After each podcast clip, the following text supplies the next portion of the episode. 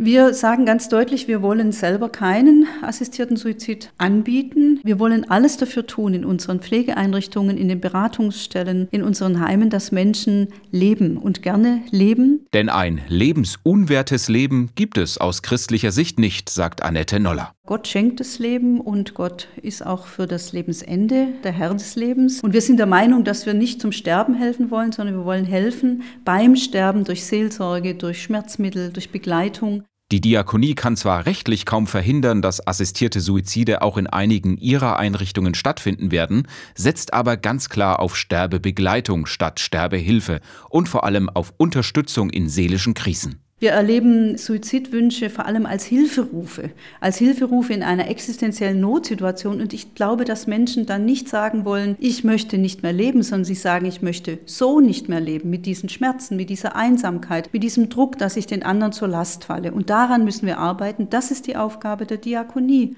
Präventions- und Beratungsangebote müssten deshalb dringend und flächendeckend ausgebaut werden, fordert Diakoniechefin Noller. Damit der Auswegsuizid nicht mehr als der einzige mögliche noch gesehen wird, sondern andere Auswege zurück ins Leben gefunden werden. Ihre eigenen Erfahrungen machen ihr da Hoffnung. Ich persönlich habe zu oft erlebt als Seelsorgerin, als Pfarrerin, dass Menschen, die Schmerzen hatten, die in Not waren, wo wir gedacht haben, es geht gar nicht mehr, dann nochmal zurückgekehrt sind ins Leben und dann glücklich waren.